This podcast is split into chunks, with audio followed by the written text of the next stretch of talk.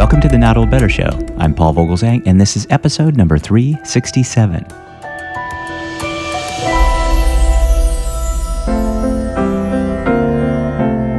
As part of our Smithsonian Associates Her Story Author Interview Series, we are joined today by author, journalist, visionary leader, Dorothy Butler Gilliam. Dorothy Butler Gilliam will be appearing at the Smithsonian Associates program July 9th, 2019, and the title of her presentation is Getting the Story Right.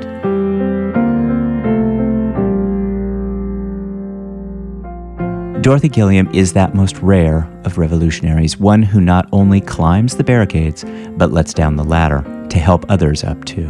In her more than 6 decades at the centers of journalism in New York and Washington, she has often been the first African-American woman and the best of everything. Her memoir shows us that a few can be both, but no one should have to. Gloria Steinem says of Dorothy Butler Gilliam, "We will have no democracy until each of us can be our unique individual selves." I found Dorothy Butler Gilliam to be candid, with quiet strength, elegance, a visionary leader, and an honored journalist. Dorothy Butler Gilliam's inspirational life story in her new memoir, which we'll hear her read from in just a moment, is the journey of a daughter of the South who became a pioneer black woman journalist, an influential voice in the pages of the Washington Post, a national leader of the movement to foster diversity in the news media, and a dedicated mentor of countless aspiring young journalists.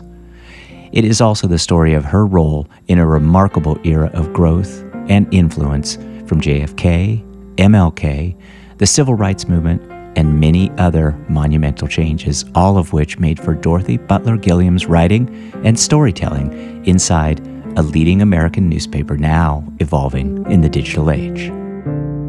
When I arrived in Washington, D.C. in 1961, the city, the entire country, and the African continent were all on the threshold of change. The dashing young John F. Kennedy had just begun his presidency, promising, quote, a new frontier, close quote. The civil rights movement was kicking into high gear, with Dr. Martin Luther King Jr. now urging young people like me to pursue professions we'd been excluded from and to excel. It was thrilling to be in the nation's capital, to begin my career as a daily newspaper journalist in the white press. That, of course, was our guest today, Dorothy Butler Gilliam, reading from her new book, Trailblazer, A Pioneering Journalist's Fight to Make the Media Look More Like America. Please join me in welcoming to the Not Old Better Show via internet phone author, journalist, visionary leader, Dorothy Butler Gilliam.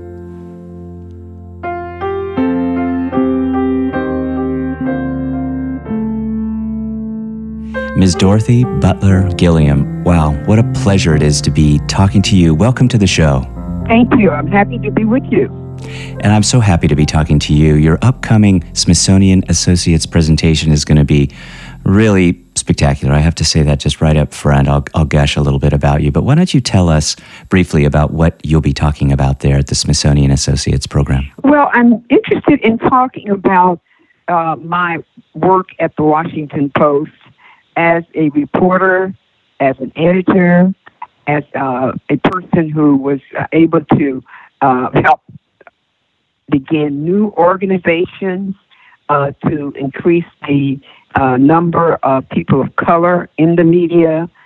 I would like to just see so many people there from the Washington area because that's where I did most of my work. And I look forward to seeing them at this event.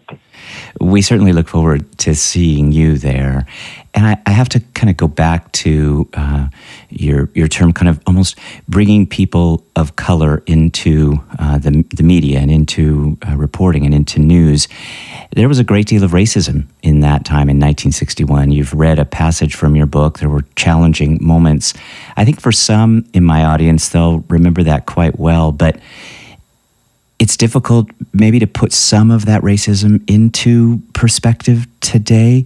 And in particular, you tell this wonderful story about catching cabs of all things, and your ability to go out and get stories and report on them, that stood out to me, because today with Uber and Lyft and all kinds of transportation options so available, I guess it's hard to grasp for many that wasn't the case for you then. So tell us about maybe that experience. Yes. One of the most important things for a journalist, a daily newspaper journalist, is to get one's assignment in the morning, go out and write the story, and come back in, get it ready for deadline so that it's printed the next day. Now, that's the usual story. There are, of course, many longer feature stories where things are different. But essential to that process was catching taxicabs, because time was of the essence. And I often, because of my race, I would stand out near the corner of 15th and L, where the Washington Post was located, and I would be flailing my arms trying to get a taxi. Sometimes the taxi driver wouldn't be certain. He'd get a little closer and he'd see my dark-skinned face, and he would hit the accelerator to just tell that I was a person of color and they were not going to stop. And so it was very challenging, because I knew that I had to get the story done. I had a bit of a secret weapon when I was a freshman and sophomore in a Catholic women's college in Louisville, Kentucky, where I came of age. I learned shorthand. So I would sometimes be trying to get back from our assignment after I finally caught a cab, finally got somebody feeling sorry for me and picking me up. But I would have to often just use that shorthand to start writing my story in order to make the deadlines. And the reason the deadlines were so important, as I said, is that there were several different editions of newspapers then. And if mine was for the edition that they told me my story had to be in, complete, and ready on deadline. So as the first black woman at the Washington Post, I also really knew that everything I did was being watched carefully and closely. I couldn't come back to the newspaper every day and say that I couldn't get a cab. I could not, I'm sorry.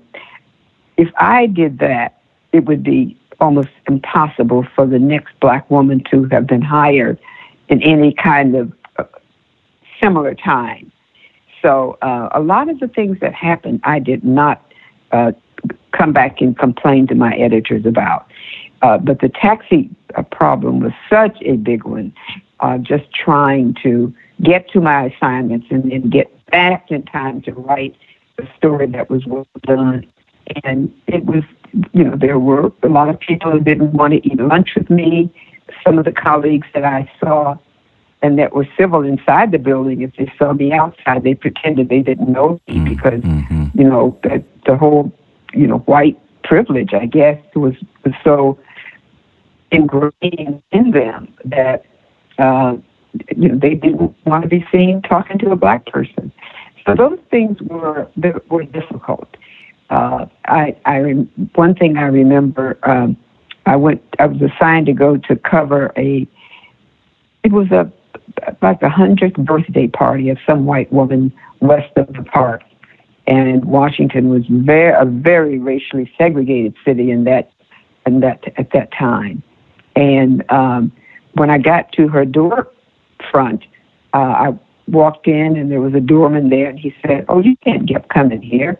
This is the maid's entrance is around the back." And I very icily told him I wasn't a maid. And he finally, went in and talked to the guy at the desk, and the guy at the desk called upstairs, and he said, yes, they were expecting somebody from the Post. And so these were the kinds of incidents that added to the stress of being the first black woman reporter at the Washington Post. Interestingly, as I looked through some of the research on you, I found that one of the other challenges you faced was just criticism from editors having written stories about race, but you kept at it. So what was it that kept you focused on this subject? Because it was an important one. You wanted to tell stories about people of color other than just crime stories. Well, it was very, very crucial that this opportunity that I had be used to, bring some new information into mainstream media. It just wasn't being done. It was blacks were just considered so inferior, and it was part of the American DNA, I guess, because it just felt like even when I wrote stories about black people and other people of color, they would say, all you write about is race. And I'd say, well, what's wrong with that? But I'm not really only writing about race. I'm writing about different people who are doing many different things.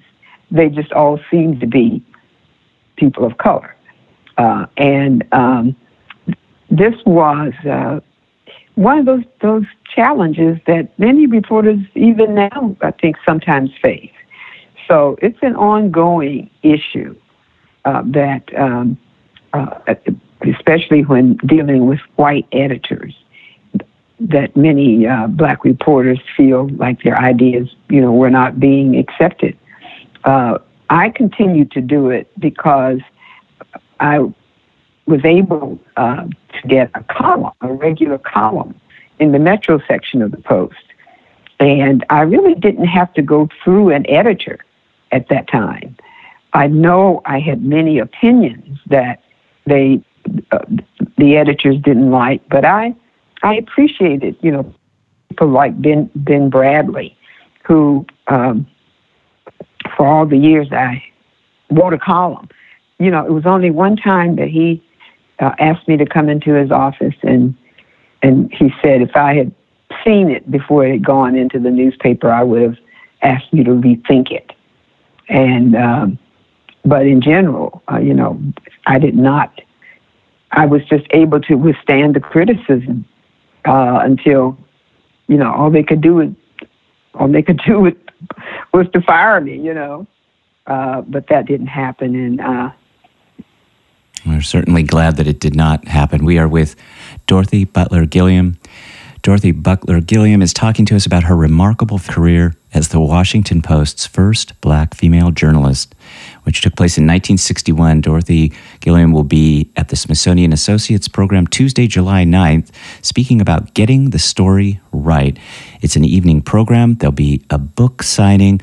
Dorothy Butler Gilliam's excellent new book, which is, by the way, Ms. Gilliam, is getting great rave reviews, the title of which is Trailblazer, A Pioneering Journalist's Fight to Make the Media Look More Like America. You write in the book that the community of black journalists helped sustain you. Were there other black women reporting the news? Did you have mentors? Maybe tell us a little bit about who they were and what family sustained you and all the things that were done along the way to kind of help you along. Okay, thank you. Well, there were not any other black women working at any of the white daily newspapers at the time. There was a black woman working for the Chicago Defender. She was the head of the Washington Bureau. Her name was Ethel Payne. And then there were also black journalists at Jet Magazine, which was a black weekly. And I had really gotten my start in the black press. When I was 17 years old, I got a job at the Louisville Defender working after my college classes. And it was during that time that I was allowed to go and do some stories. And when I saw it was so exciting to even, just meet new people in different parts of Louisville. And then to see that small black middle class that Louisville had and to write about them. And I think it was part of that experience that really hooked me on journalism at a very early age, because I saw journalism open doors to new worlds. So in terms of, but it was that work in the black press. I worked at Jet for about 2 years. I worked at the Memphis Tri-State Defender, et cetera. So I knew people in Washington who worked for the black press. There was also the Afro-American Weekly News in Washington. So I knew people in the black press. And yes, it was to them that I could go and share some of my challenges. So I was able to, that helped a lot. Now, a part of, I think, my strength in terms of just enduring challenges, and especially in those early years, came from my own upbringing. I just happened to be my sister's daughter. And I just came from I grew up in the segregated South. I came of age in Louisville, Kentucky. I was born in Memphis, Tennessee. So I really knew what the yoke of segregation felt like. I saw it, in terms of my family. We even had to sharecrop for a little bit in my upbringing. So I talk about all of that in the book. And one of the things, though, that made all of the challenges so possible was that black religious experience, that experience of, you're not what other people call you. The white society can call you inferior, but you know that you're not. And they really gave us such a sense of our own strength and our faith in God and faith in ourselves that in many ways, as I look back, I see that made a difference. It wasn't just the love and the strength and the faith in my father and my mother, which was very powerful, but it was also the people who were members of my father's church, and that's where I joined when I was probably just before my teen years, but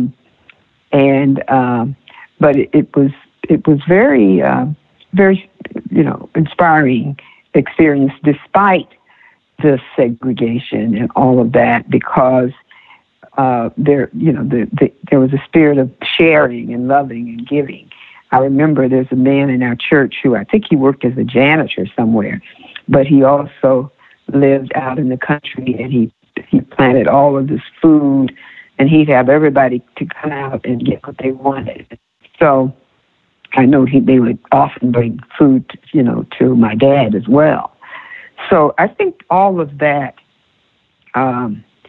was important in helping me know that I didn't have to be what other people thought I was, and I had to do what I thought was correct and right. Ms. Gilliam, you also write in your book, your memoir, Trailblazer, and you're very candid about this. You had some struggles with depression and anxiety, and I wonder if you'd talk a little bit about some of those psychological pressures that were upon you as being the first and really the only black woman at the time in these very white-dominated spaces, the press. Mm-hmm. Mm-hmm. Yeah, I think it was really necessary to have therapy and to have somebody with whom you could speak that who really had a faith that was similar to yours, and that this knowledge that there's an incandescent presence is bigger than you are that's helping you. And I had found that the pressure has been eased in many ways by talking to therapists. It's a profession where you're really kind of on 24/7. And you're responsible for your beat, 24/7, and very often there's a lot of disturbing news. So I found that therapy was very helpful to me in a personal strength and power. Thank you for that.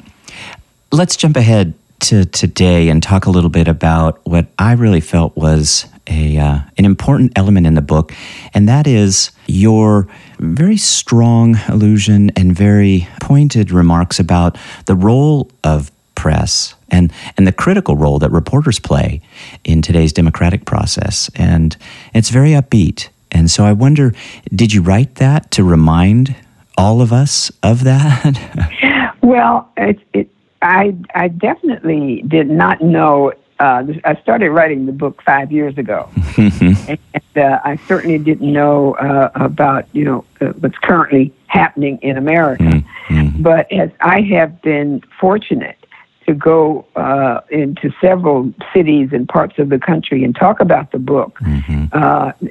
Being invited, this subject comes up, very often, mm-hmm. and I feel it was, almost providential to write about the training that journalists go through, to write about the ethics mm-hmm.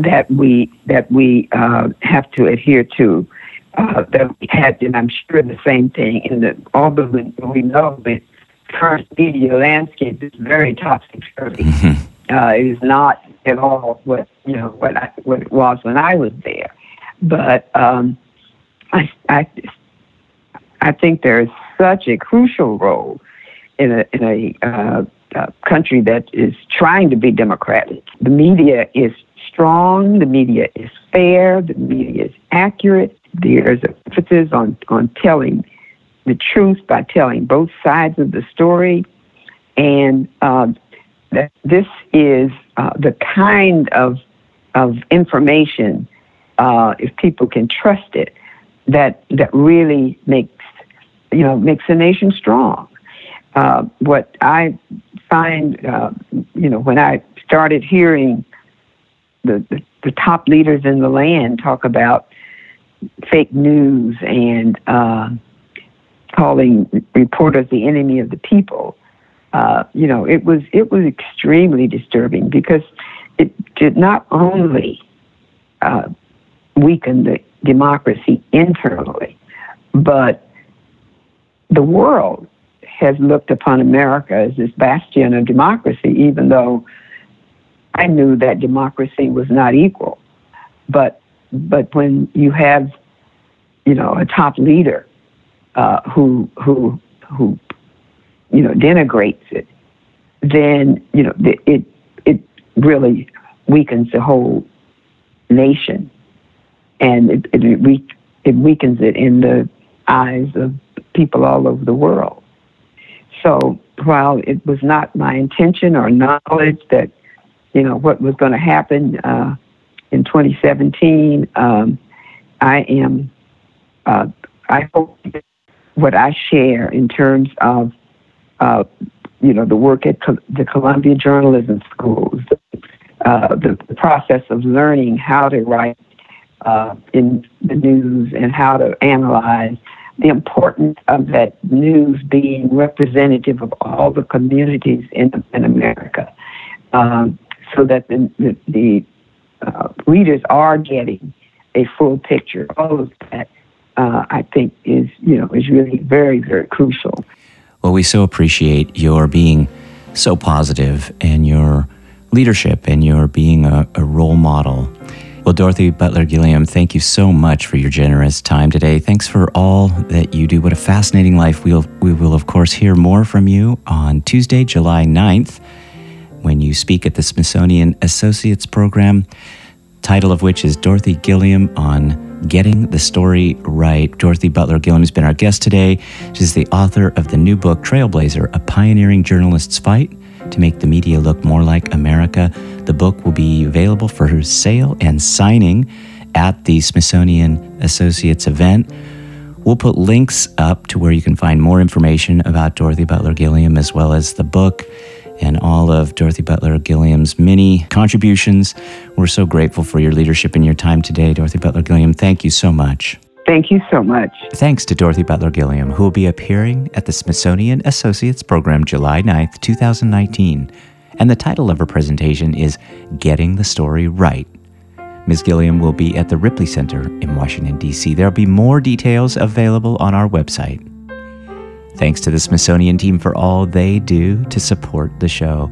And thanks to you, our wonderful Not Old Better Show audience. Remember, talk about better. The Not Old Better Show. Thanks, everybody.